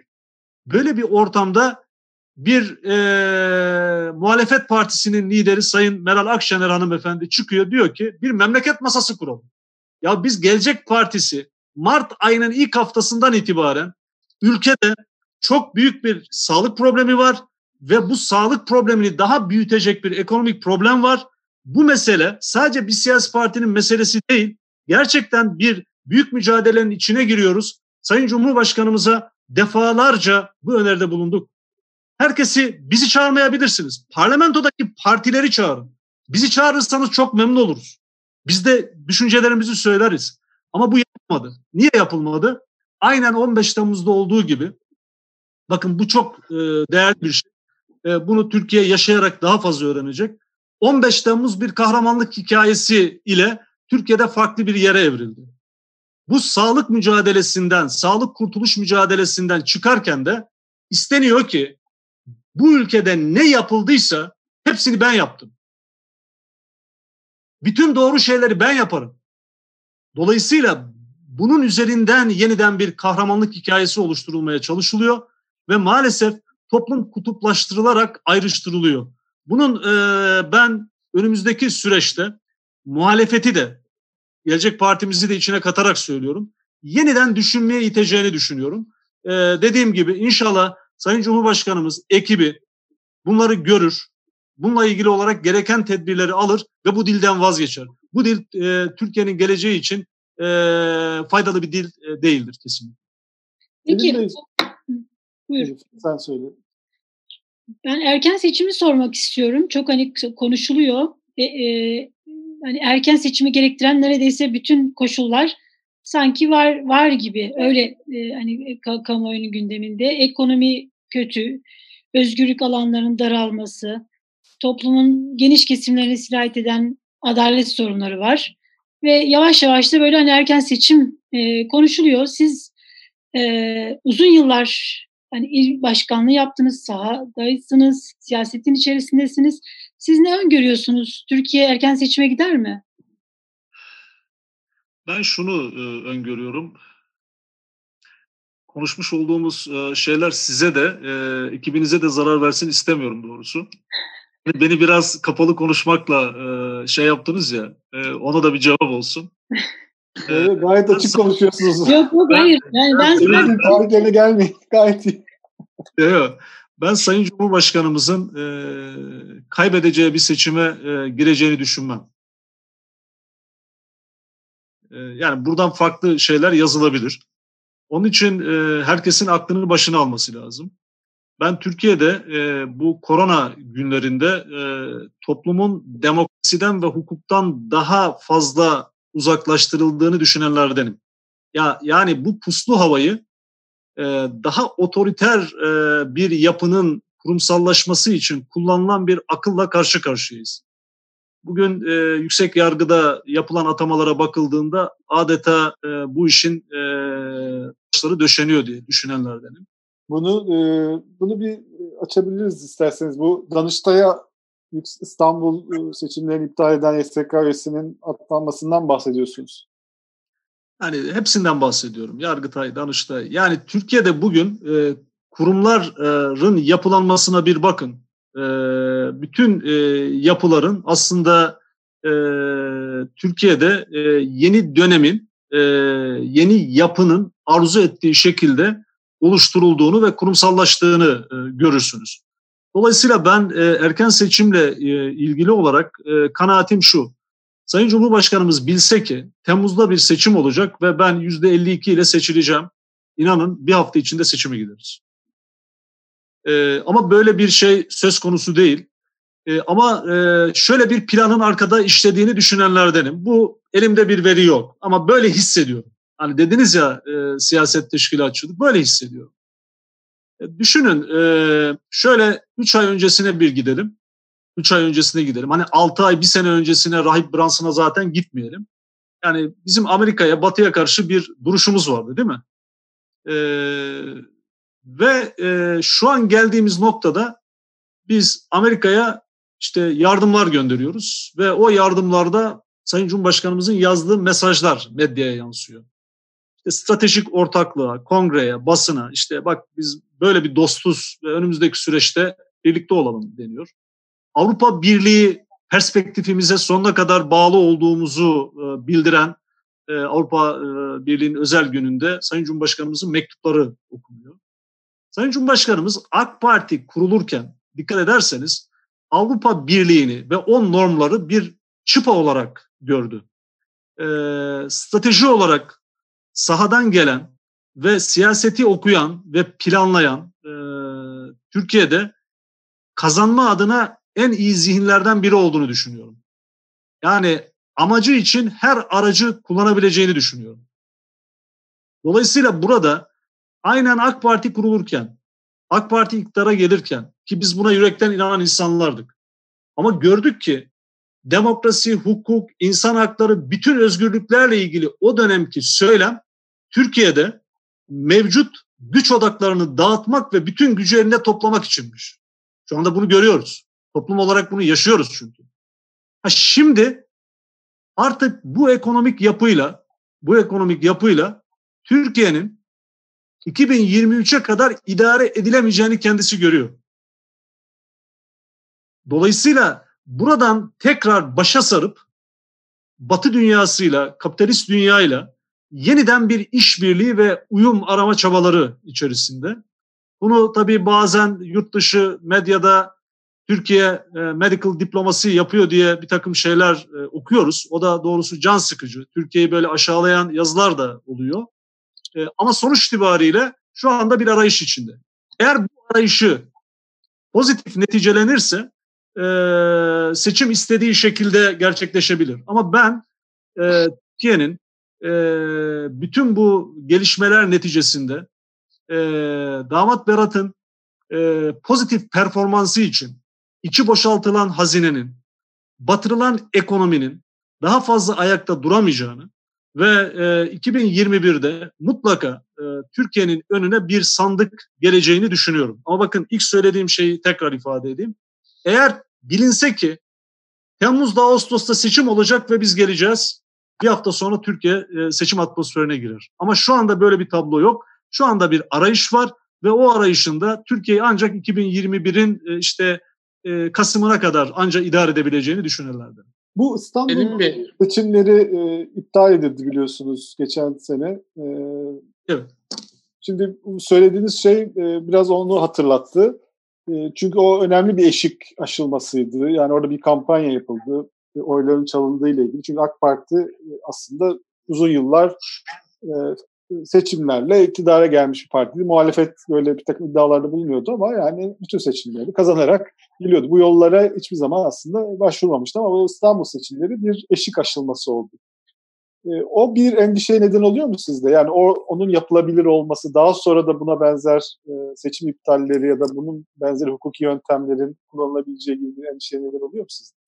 Ee, biraz önce ilk kullandığım cümlede kazanamayacağı bir seçime girmez derken e, siz açıklamasını yapmış oldunuz. O bendeki endişedir aynı zamanda. Selim Bey, endişenizi paylaşıyorum. Siz, siz teşkilatçı bir insansınız. İstanbul'u yönettiniz. E, benzeri bir şekilde Ankara İl Başkanı da e, eski AK Partili İl Başkanı da çok değerli e, bir kardeşimiz Ankara İl Başkanımızdı evet. Evet o da e, Gelecek Partisi'nin kurucu heyeti içerisinde. Yani teşkilatlanma nasıl gidiyor onu soracağım. Hani bir şöyle şey vardır, bir tutuşma teorisi diye bir şey. Yani sizinle ilgili toplumda bir heyecan yükselmesi olur. Yani böyle bir şey hangi vakitte olur sizin için? Ne öngörüyorsunuz çalışmalardan? Bakın değerli hocam sizin aracılığınızla ana akım medyaya buradan sesleniyorum. Sayın Genel Başkanımızı, Sayın Genel Başkanımızı e, bu ana akım medya dediğimiz bakın ayda iki defa ayda iki defa şu sizin bize sorduklarınız Türkiye'nin gidişatı, siyaseti, Türkiye'nin sorunları, dünya meseleleriyle ilgili olarak Sayın Genel Başkanımızı ana akım medyada yürekleri yetiyorsa sadece ayda iki programa çıkarsınlar. Ben çok teşekkür ediyorum. Yani en azından e, sizin gibi değerli insanlarla bu imkanı buluyoruz ve sohbet edebiliyoruz.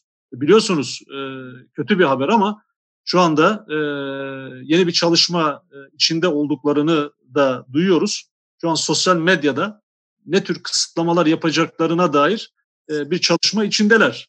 Yine özgürlük ve demokrasi deyip yola çıkanlar, adalet deyip yola çıkanlar. Dolayısıyla şu an yapmış olduğumuz bu yayınları bile yarın yapıp yapamayacağımızı biz bilmiyoruz. E, buradan hareketle yani e, ne zaman bir e, ses gelecek? Ben Türkiye'de şu anda yüreklerin çarptığını, sadece korkulardan dolayı insanların sesini çıkartamadıklarını, yani bakın e, biz bir ekonomi grubumuz var. Zaman zaman sohbet ediyoruz. Üniversitede uzun yıllar birlikte olduğumuz bir grup. Ben e, birçok e, çevrede, e, birçok e, noktada dostlarımızla bu süreçte çok bir araya geldik. Bakın Türkiye Cumhuriyeti tarihinin 1946 yani hani 1950 diyelim demokrasiye geçişle birlikte son 60-70 yıldır Türkiye'de yaşanan bütün ekonomik krizlerin toplamından daha büyük bir kriz yaşıyoruz.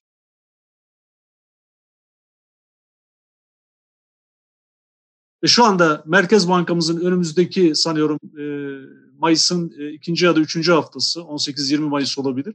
Merkez Bankası toplanacak Merkez Bankası'nın o hani yedek akçeleri vardı ya aktarılmıştı ya evet. onu yasalaştıracaklar. Türkiye öyle bir hale geldi ki Türkiye çok fakir. Türkiye bakın e, şu anda Türkiye uluslararası standartlar ölçeğinde CDS 650'nin üzerine çıkan ülkeler iflas etmiş ülkeler olarak değerlendiriliyor. Türkiye şu anda 650'nin üzerine çıktı. Yani Türkiye 3. dünya ülkeleriyle aynı lige itildi. Biz şu an bu mücadeleyi niye veriyoruz? Sizin sormuş olduğunuz e, soru yani siz yer bulabilecek misiniz? E, toplum ne zaman ses çıkartacak? Yani Allah için soralım. Şu anda insanlar telefonlarda dahi konuşmaktan imtina ediyor. Şimdi bazıları bakıyorum anket yaptık. Nerede yaptın anketi? Telefonda. Türkiye'de kaç baba yiğit telefonda ben şu partiye oy vereceğim diyebilir. Eğer Sizin peki anketleriniz var mı Selim Bey? Sizin e, ben şöyle e, nedir? Benim e, şu anki e, genel e, kanaatim şu. E, Türkiye'de e, şu anda yüzde 60'a 41 blok oluştu. E, yani bu bloklar kendi içerisinde e, homojen bloklar değil. Ama sonuçta Cumhur İttifakı dediğimiz ittifakın karşısında e, Millet İttifakı var. Bir de bu ittifakın şu anda dışında DEVA gibi, Gelecek Partisi gibi partiler var. Yani mevcut iktidarın karşısında toplumda yüzde altmışlık karşıt bir blok oluştu. Peki yüzde kırk içerisinde homojen bir yapı var mı? Yok. Onun içinde de homojen bir yapı yok. Ben özellikle en son e, Devlet Bey'in malum e, yapmış olduğu takım açıklamalar olmuştu. Çok ülkücü kardeşimiz var, dostumuz var. Ben onların da e, içinin e, cız ettiğini bilenlerdenim. Türkiye'de yeni model, yeni model siyaset pa, siyasi partileri kimliklerinden uzaklaştır, uzaklaştırdı. Hiç kimse özgür bir şekilde kendi düşüncesini ifade edemiyor. O, o tweetlerin amacı neydi sizce? Yani tam olarak nasıl bir şeyin sonucuydu o? Nasıl bir mesaj Vallahi vardı? tabii e, e, ben hocamın e, sorduğu soruyu bitireyim buna cevap vereyim. Şimdi e, biz ne yapıyoruz peki? Yani Gelecek Partisi olarak biz şu anda e, 50 ilde kurucu il başkanımızı belirledik. Ve bu pandemi olmasaydı biz 81 ili tamamlamış olacaktık ama malum siyasi partiler kanununa göre 41 il e, bir e, bitirmeniz gerekiyor. Şu an bunu yaptık. 150 ilçeyi atadık e, Türkiye'de. E, 30 ilimizde 30 ilimizde valiliklerimize kuruluş dilekçelerini e, vermiş oldular. Haziran ayı sonunda biz inşallah e, ilçe kongrelerimizi eğer ki malum e, çok sıkıntımız var. E, işte bir bilim kurulumuz vardı. Zaten bu krizin sadece sağlık ayağına biz inandık. Sağlık Bakanımıza ve bilim kuruluna yanlışlar yapıldı, birçok şey yapıldı ama oraya inandık. Şimdi eğer bu Haziran ayını diyorum yani yarın bir başka programda niye yapmadınız şeklinde soru sorulabilir. Maalesef AVM'lerin açılışı, e, maçların e, bir şekilde e, başlatılacak olması ve bunun bilim kurulunun karşı çıkmış çıkmış olmasına rağmen bunların yapılıyor olması çünkü ekonomiyi bir şekilde işletmemiz lazım. Kasa tam takır, ülke yürümüyor. Dolayısıyla bunları kapatmak için mecbur kaldılar. Ama biz şimdi Haziran ayı sonunda eğer yeni bir e, şey gelmezse, dalga gelmezse Haziran ayı sonunda ilçe kongrelerini, Temmuz ayında il kongrelerini ve inşallah Ağustos ayında da büyük kongremizi yaparak e, Eylül ayı içerisinde geldiğimizde Türkiye'de e, seçime katılma şartlarını yasal olarak yerine getirmiş bir e, parti durumunda olacağız. Malum şöyle bir e, orada şey var. E, bütün e, büyük kongreyi yaptıktan sonra e, yapılabilecek bir seçim e, 6 ay sonra olursa ancak e, parti olarak girebiliyorsunuz. E, onu da işte 2021'de seçim olursa orada yetiştirmiş olacağız inşallah. E, sizin e, sormuş olduğunuz hani e, Devlet Bey'in buradaki şeyine yani ne diyeyim e, Yıldır abi Allah muhabbetlerini arttırsın diyorum. Yani. E, Allah muhabbetlerini arttırsın. Ama tabii e, biraz önce de konuşmanın başında da söyledim. Ya biz e, e, hakikaten bakın e, yine dua edeyim. E, ya biz sonuç itibariyle e, bu ülkede huzur içinde yaşamak istiyoruz. Demokrasi, özgürlük, hukuk istiyoruz. Çünkü bunlar olmadan bu ülkede refahın gelmeyeceğini biliyoruz. Şimdi ülkemizi yönetenlerin de bu manada iyi olması için dua ediyoruz. Ama ben 2014'te biraz önce Ahmet Hocam sorduğunda söyledim. Ya Sayın Cumhurbaşkanımızın İstanbul'da ben program sorumlusuyum. Ve o dönem Devlet Bey'in söylediklerini şöyle bir duyar gibi oluyorum. Ben icap ediyorum söylemeye. Yani icap ediyorum. Yani kamu malına ıı, çökmek mi dersin? Kutularda balya bal yani ağza gelebilecek her şeyi söylemişti. Ben e, tabii ki e, şunu düşünüyorum. E, hakikaten burada Devlet Bey bence e, usta bir siyasetçi. Hakkında teslim edelim.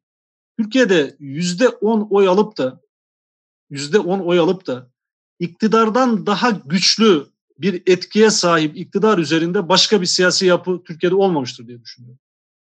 Yani bugün AK Parti'nin AK Parti'nin kendi programından Milliyetçi Hareket programına, Milliyetçi Hareket Partisi'nin programına nasıl bir geçiş yaptığını bu millet de biliyor. AK Parti'nin seçmeni de biliyor. AK Parti'yi yönetenler de biliyor. Çünkü dilin nereye evrildiğinin farkındayız. Dolayısıyla Devlet Bey burada bence belki ilk kez stratejik bir hata yaptı.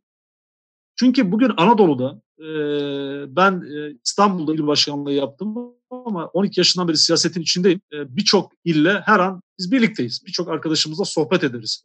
Bir esnaf çocuğuyum ben. Bugün Anadolu'da eğer dolar arttı, borsa çöktüyse insanlar birbirine şu soruyu soruyor. Bugün damat konuştu mu derler. Bilmiyorum anlatabiliyor muyum? Böyle bir kişi ki ben diyorum kişisel bir husumet yok. Ama bu kardeşlerimize de yazık. Bunlara da yazık.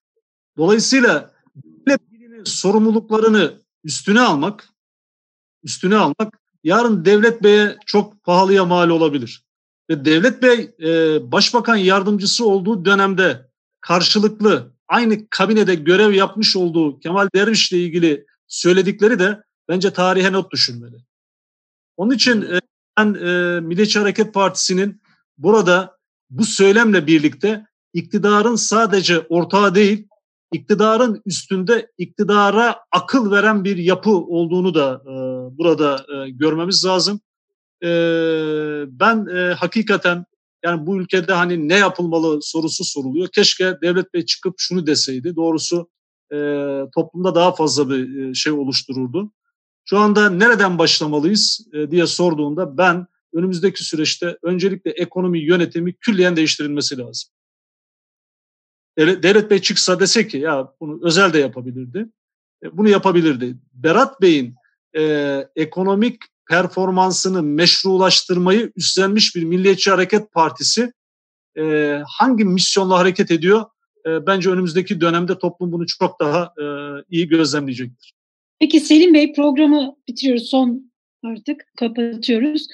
Benim merak ettiğim bir soru var. Ee, biraz üzerinden zaman geçti ama sorun yani sorulması gerekir diye düşünüyorum. Ee, bu HDP eski başkanı Selahattin Demirtaş'ın cezaevinde yazdığı bir e, öykü kitabı tiyatro okumasına uyarlandı. Siz buna böyle çok e, tepki gösterdiniz. Yani ortaya koyduğunuz tepki ve söylemleriniz biraz böyle e, MHP ile aynı çizgide olmadı mı?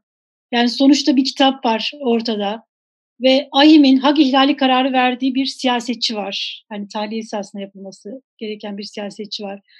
Yani ortada hani bu kadar hukuksuzluk varken bir kitaba, en nihayetinde bir kitaba e, tepki göstermeniz ben yadırgadım. Şimdi e, Elif Hanım tabii konuşmayı hepsini mi dinlediniz, yadırgadınız onu bilemem ama ben e, tek, dinledim. o zaman tekrar ifade edeyim. Şimdi e, o konuşmada e, ben şunu söyledim. E, biraz daha e, açıklayayım o zaman şeyi. Ve siyasi rakiplerimiz de sahada milletin hakemliğinde yarışmak isteriz. Bir kere bunda hiçbir şey yok. E, ve e, burada AHİM'in vermiş olduğu kararlar var. E, buna da vurgu yapıldı sonra. Ve dedik ki biz hiçbir kimsenin, hiçbir kimsenin eğer karar verilmiş karar verilmişse bir gün dahi içeride kalmasına müsaade etmeyiz. Şey, e, arzu etmeyiz. Ama bu Demirtaş dediğimiz e, kişinin, bu Demirtaş dediğimiz kişinin yargı ne karar verirse versin. Biz e, eğer e, suçsuzsa zaten beraat edecektir. Bakın şunun da karşısındayız. Biz Osman Kavala olayında da aynı tepkiyi bizzat e, ben parti sözcüsü olarak e, gösterdim. Burada da aynı şeyi söyledim. Yani bir kişiyi siz tamam biz bunu salı verebiliriz, beraat edebilir diyorsunuz. Yedekte bir dosya e, bulunduruyorsunuz. Tam beraat edeceği veya mah şeyden e, cezaevinden çıkacağı saatlerde bir başka e, dava açılıyor ve tekrar kişi içeride tutuluyor. Bu Kavala içinde, Sayın Demirtaş için bunlar yapıldı. Bunları bizim kabul etmemiz mümkün değil. Bu ayrı bir şey. Dolayısıyla hukuk burada mutlaka bir karar versin. Bakın şu anda HDP üzerinden yürüyen başka tartışmalar da var siyasi partilerin Türkiye'de HDP ile olan ilişkisini e, ikircikli bir yapı olmaktan çıkarması lazım. Bakın bu ülkede biraz önce konuştuk İstanbul seçimlerini. İstanbul seçimlerine giderken bu ülkenin iktidar partisi Osman Öcalan'ı TRT, e, TRT'ye çıkarttı mı? Çıkarttı. Öcalan'a göndermiş olduğu kişinin mektubu bizzat Sayın Cumhurbaşkanı tarafından ifade edildi mi? Abla Öcalan'ın hani ne istediği. Bunlar hepsi oldu. Dolayısıyla HDP adeta siyasi partiler tarafından bakın bunu herkesi içine alarak söylüyorum. Çünkü buraya 6 milyon insan oy vermiş. Dolayısıyla 6 milyon insanın oy vermiş olduğu bir siyasi parti eğer bir suçu varsa onun ya da liderinin buna karar verecek olan siz ben falan değilim. Buna yargı karar verecek. Dolayısıyla biz de Gelecek Partisi olarak yargının vereceği bu karara saygı duyduğumuzu ahim kararlarımıza vurgu yaptık. Ama dedik ki ya biz siyasetçiler işte siz bana soruyorsunuz AK Parti'de siyaset yaptınız. Bundan e, işte e, şeye katıldınız 2017'de e, bana bu soru soruluyor. Sayın Davutoğlu'na her şey soruluyor. Biz de şunu söyledik. Biz kimsenin içeride kalmasını istemeyiz ama Sayın Demirtaş'ın bu milletten özür borcu var dedik. Ve bakın yani burada Apo'nun heykelini dikeceğiz diyen bir Demirtaş vardı. Ve Kandil Kandil'i barış merkezi olarak adlandıran bir Demirtaş vardı. O Demir... zaman o, o sözlerden sonra onunla çözüm süreci yaptı. Sizin de o zaman içinde olduğunuz Bak, Bakın yani bir şey söyleyeyim. Kandil'e gönderdi, şey İmralı'ya gönderdi. Yani bakın, o, ondan sonra muhatap alındı. Başbakanlar görüştü onunla, meclis yönettiler yani. O zaten çok zaten, geçti. Biraz önce söylediğim o ikircikli yapıdan sıyrılmamız lazım. Ben sonuçta Gelecek Partisi'nin e, genel başkan yardımcısı ve parti sözcüsü olarak ben Demirtaş'ın sonuçta onu yargılayan ben değilim. Ahim'in vermiş olduğu karar var. Ben son şu an Yargıtay'ın da verdiği bir karar var. Biz zaten bakın sahada şunu görüyoruz. Sayın Cumhurbaşkanımızın bunu görmemiş olmasını anlamıyorum. Demirtaş'ı bir gün bile içeride tutmak Demirtaş'ı daha fazla kahramanlaştırıyor. Buna gerek yok. Buna gerek yok. Rakiplerimiz çıksın hep birlikte milletin hakemliğinde yarışalım. Ama Elif Hanım'ın söylediği şey hani ben Sayın Demirtaş'ın kitabından dolayı ona bir eleştiri yapmış değilim. Ama Sayın Demirtaş'ın bütün bütün bu söyledikleri PKK'yı terör örgütü kabul etmediğini söylediği cümleden de yola çıkarak bütün bunları söyleyen birinin şu anda bir barış güvercinine dönüştürülmesini doğru bulmuyorum. Demirtaş'ın önce bu söyledikleriyle ilgili olarak biz bir öz eleştiri yapması lazım dedim. Yine söylüyorum yoksa bizim e, kitapla hele hele adı hoca olan e, bir genel başkanın partisinde siyaset yapan bizlerin e, kitaba, tiyatroya, sanata, kültüre asla bir e, şey olamaz. Burada e, dediğim gibi e, biz de burada şeyi bekleyeceğiz. E, ama bu ikircikli yapı, HDP'ye karşı bu ikircikli yapıyı sorgulamamız gerektiğini düşünüyorum. Peki çok teşekkür ederiz. Ben de çok Yani şöyle bir şey, son bir şey sorayım e, Selim Bey. Bu Hı. ikircikli yapıyı sorgulamamız lazım. Yani diyelim ki e, Sayın Davutoğlu'nun e, Mithat Sancar'la görüşmesini doğru bulur musunuz? Biz e, veya önerir misiniz? Bakın e, şunu söyleyeyim. E, sonuçta bizim bir beklentimiz var e, Sayın Hocam. E, bizim beklentimiz şu. Aslında Türkiye'nin beklentisi de bu. 7 Haziran öncesi bir Türkiye Partisi e, olma e, yolunda ilerlediklerini söyleyen bir HDP vardı. Evet. Dönem malumunuz Genel Başkanımız Sayın e, Ahmet Davutoğlu ülkenin başbakanıydı. Hem başbakanlıkta hem de kendi binalarında HDP genel merkezinde bakın genel merkezlerine gidip bunları konuşan bir genel başkanın e, şu anda e, partisinin e, içinde bulunan biri olarak söylüyorum. Biz e, konuşmak, görüşmek mutlaka bu ülkenin çocuklarıyla, bu ülkenin geleceği için her an her yerde konuşuruz. Ama bizim bizim bir talebimiz var. O talep nedir? O talep şudur. Bakın Mithat Sancar Bey'in e, eş başkanın, yeni eş başkanın e, değerli bilim adamı olduğunu biliyoruz. Ve son 23 Nisan'da mecliste yapmış olduğu konuşmayı ben dinledim ve çok e, gerçekten ümitlendim ülkenin geleceği adına. Sonuçta e, eğer bu e, düşüncelerde HDP içerisinde bunlar e, gerçekten ses getirirse ve HDP de şunu yaparsa e, Türkiye'de yeni bir dönem başlar. Ne yapması lazım? Bu ülkede 83 milyonun ortak kırmızı çizgisi öldürmeyeceksin olmalı. teröre karşıyız. Kana karşıyız olmalı. Yani bugün eğer bunu başarabilirsek, yani HDP terörle arasına bu bariyeri kurabilirse, aslında sadece kendisine değil, Türk demokrasisine de çok büyük bir katkı e, sağlamış olur. Bunun e, gerçekleşmesi önümüzdeki süreçte Türkiye'de aslında o birlik beraberlik dediğimiz ruhu daha e, geliştirir. Çünkü e, şunu yapmak e, çok kolay. Yani bugün binde bir, binde iki oy alan bir kişiyi ve bunun e, 28 Şubat'ta bizim değerlerimize, inancımıza neler söylediğini bildiğimiz bir kişiyi dün birlikte olduğumuz uğruna ölebileceğimiz insanlarla birlikte bugün görmek bizim içimizi acıtıyor. Onunla yürünebiliyorsa bu ülkede 6 milyon insanın oy vermiş olduğu oy vermiş olduğu HDP'yi HDP'yi gayri meşru göremeyiz. Sonuçta yasal bir parti. Devlet bu partinin grup başkan vekillerine kırmızı plaka veriyor. Bu parti 90 milyon 100 milyon TL ülkenin bütçesinden para alıyor. Ben çok açık ifade edeyim. Eğer bu parti bir terörün e, partisi ise, terörün partisi ise bu partinin, böyle bir partinin bu ülkede siyaset yapma hakkının olmaması lazım. Herhalde 83 milyon bizden farklı düşünmez. Ama asla şunu yapmamamız gerekir. Biraz önce e, Yıldıray Bey söyledi. Çözüm süreci masası sonuçta bir şekilde devrildi. Bu masa devrildikten sonra siz de o süreçleri çok iyi bilirsiniz. Bu masa devrildikten sonra şu an geldiğimiz noktada Türkiye'de demokrasi, özgürlükler, hukuk, Türkiye'nin birliği, beraberliği çok daha iyi olmadı.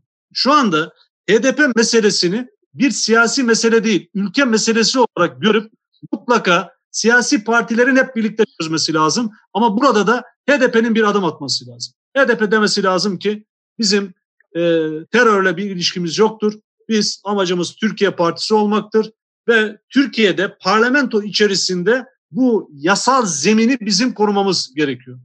Burada iki şeyi de birbirinden ayırmamız lazım. Bu da maalesef özellikle bölgede e, Kürt kardeşlerimizin canını acıtan bir şey. Bölgeye çok giden gelen biri olarak bunu görüyoruz. Yani HDP'nin yönetimi inşallah bazı şeyleri düzeltecek ve bizi de top Türkiye'de rahatlatacak. Ben ona e, inanmak istiyorum. Ama HDP'ye oy vermiş kişiyle kendisinin e, partiyle terör arasında bir e, şey kuran e,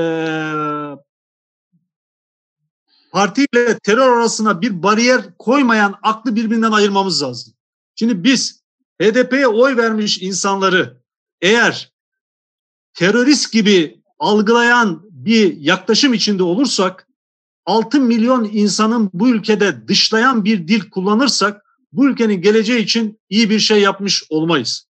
Onun için biz e, PKK'ya e, ne kadar e, her PKK'lı bir teröristtir diyorsak her HDP'li bir teröristtir deme lüksümüz yok. Aslında da böyle değildir.